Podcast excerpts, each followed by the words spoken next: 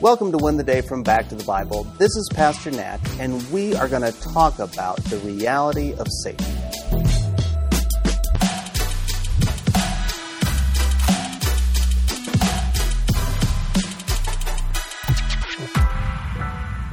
Some of the best battle and fight scenes are found in the Marvel Universe.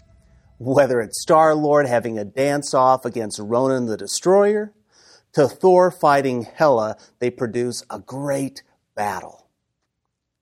But there is no battle like the battle of the Avengers against Thanos and his army in Avengers Endgame. This battle was epic. But it wasn't just epic, it was right. Because at the end of Infinity War, Thanos wins. He destroys half the population. So to have this final battle where the good guys actually win was a moment unlike any other. But you know, that's just a movie. That's not reality. Or is it?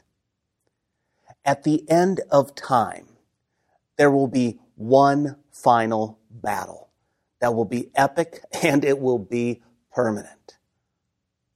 What is that battle? What's going to happen? This is what John writes in Revelation chapter 20, beginning in verse 7. When the thousand years are completed, Satan will be released from his prison and will go out to deceive the nations at the four corners of the earth, Gog and Magog, to gather them for battle. Their number is like the sand of the sea.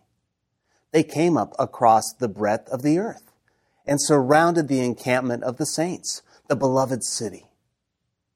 Then fire came down from heaven and consumed them.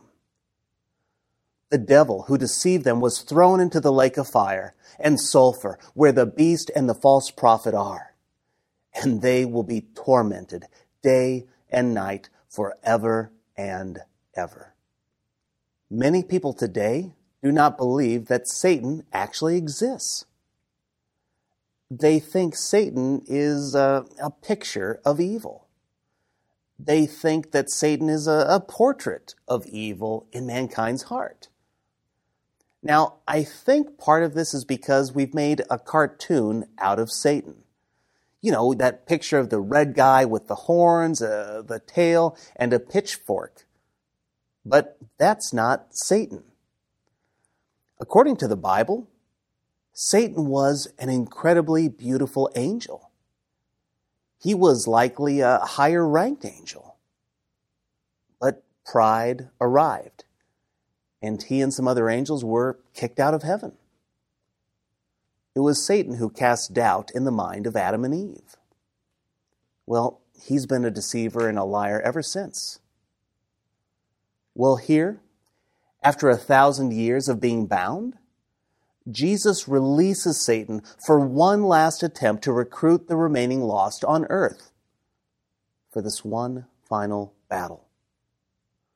Now, you may be wondering how can there be unsafe people in the millennium? Well, the redeemed can and will still have children.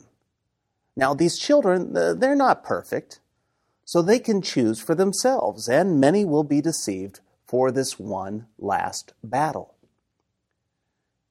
This battle, it's going to be really short it says that God will consume them by fire from heaven. They will be instantly destroyed. And then it tells us that Satan will finally be thrown into the lake of fire. Satan will not be destroyed.